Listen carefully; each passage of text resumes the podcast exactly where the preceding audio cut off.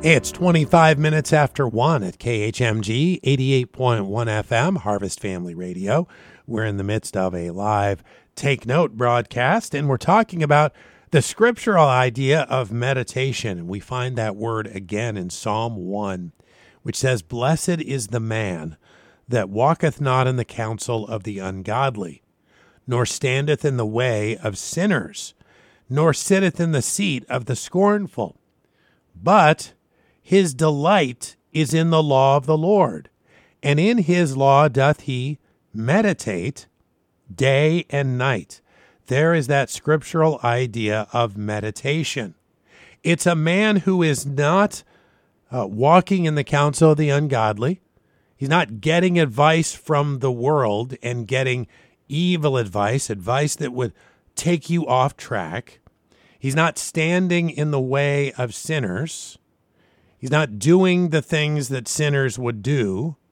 And he's not sitting in the seat of the scornful. He's not mocking. He's not sitting back and saying something that's derogatory towards someone else. But he's doing something else. He's not doing those things.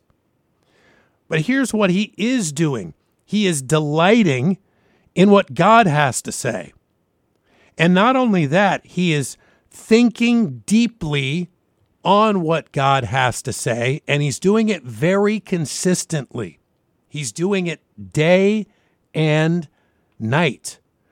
This meditation is a deep consideration.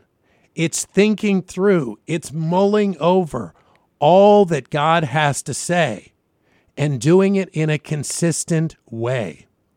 Now, I would say to you that if you're having a hard time avoiding the thinking processes of the world, avoiding the, the mocking, scorning attitudes of the world, avoiding doing what sinners do. All of those three things are addressed in the first verse.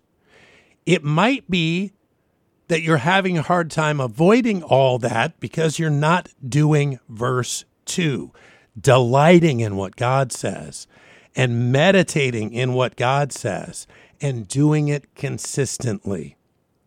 This is the scriptural idea of meditation, and it's our focus today on Take Note.